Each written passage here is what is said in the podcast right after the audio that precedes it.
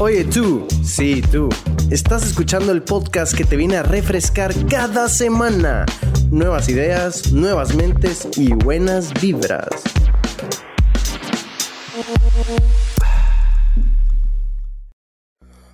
Hoy en día todo es tan rápido.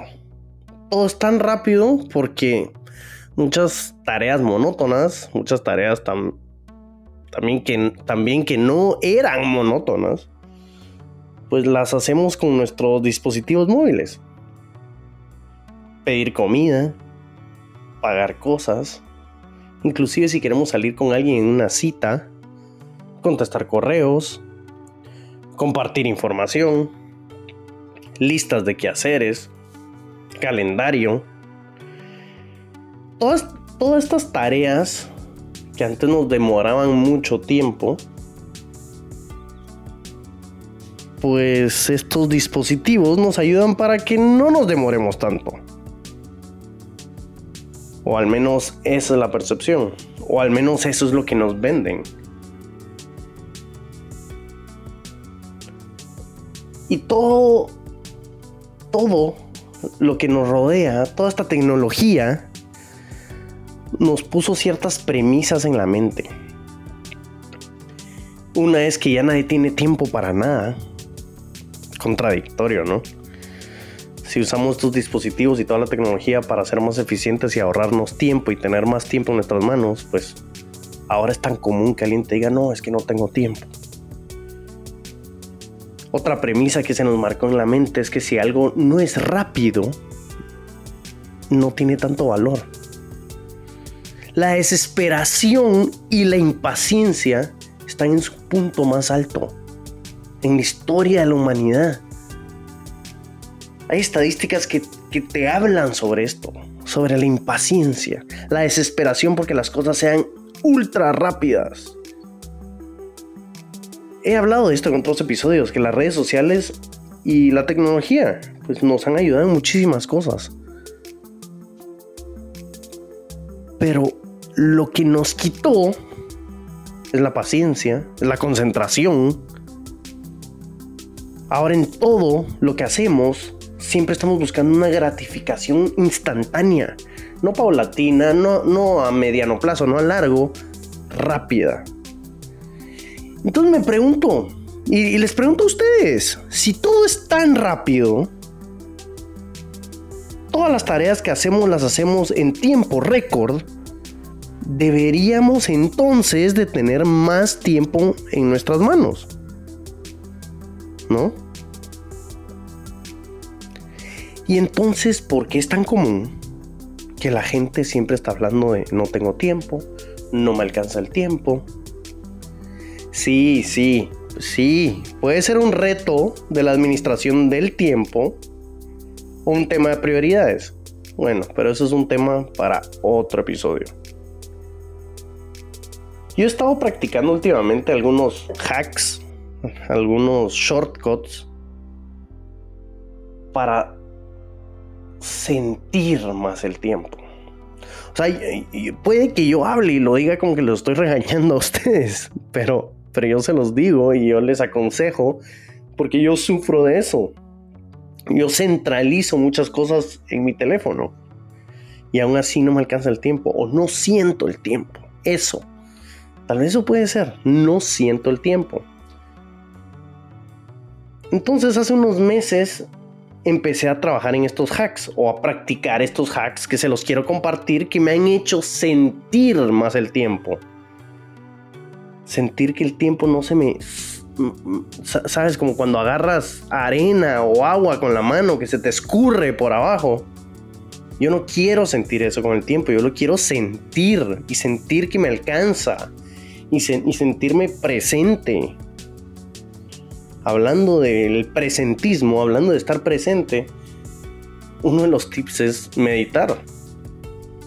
Sí, yo sé que hay muchos que dicen que esta práctica espiritual y lo místico y esto, no, estoy hablando de meditar como un ejercicio de respiración, eso. Y el ejercicio de respiración, el hacer de 1 a 10 respiraciones y luego volver a comenzar de 1 a 10, 1, 2, 3, 4, eso hace sentir el tiempo. Eso te hace sentirte sentado, presente, escuchando, oyendo, oliendo. Eso te hace sentir el tiempo, meditar. Esa es una. Otra sencilla es escribe o acostúmbrate a escribir de nuevo en papel y lápiz. Es más, hasta si es muy lento y te sientes un poco más independiente, puedes escribir en una máquina de escribir. Pero regresa un par de barritas. Siente el papel, siente el lápiz. Cuando, cuando, era un canvas en blanco y luego tú creaste algo encima de y te tardaste más escribiendo que solo digitando en un teléfono. Otro. Siéntate a escuchar música. No te vas a sentar y textear y escuchar música. No te vas a sentar a hablar y escuchar música. No te vas a sentar y hacer otra actividad y escuchar música. No. Es sentarse y escuchar música. No haces nada más más que tener las nalgas en una silla o en un sillón, en una cama, donde quieras y estar atento a la música que está saliendo de tu parlante. Hablar con un familiar o con un amigo sin tu teléfono. El tiempo te sobra. Compra plantas y cuídalas. Sí, o sea, muchos, no, que a mí se me mueren, que no puedo. Pues compra, compra plantas de sombra si quieres. Pero tener una actividad que es solo ir a revisar tus plantas y regar una por una y ver cómo el sustrato chupa el agua, te hace sentir el tiempo.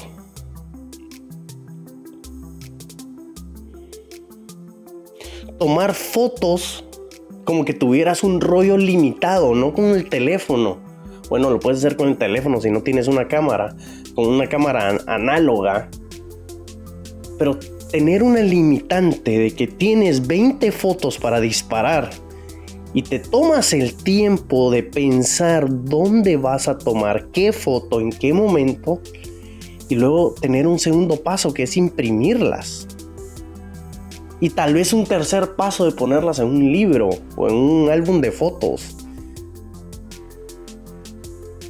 Yo sé que todo esto que les estoy comentando, contando, o relatando, como quieran ver, son prácticas análogas. Son prácticas más manuales que pueden ser contraproducentes al mundo de información y de tecnología en el que vivimos. Sin embargo, son importantes porque te hacen sentir el tiempo. Te van a ayudar a sentir el tiempo y a congelar el tiempo. Y no se olviden, al final el tiempo es nuestro recurso más valioso. no se pierdan estos episodios que te brindan una dosis de realidad y filosofía cada semana. Esto lo encuentras solo aquí en Mentes Frescas.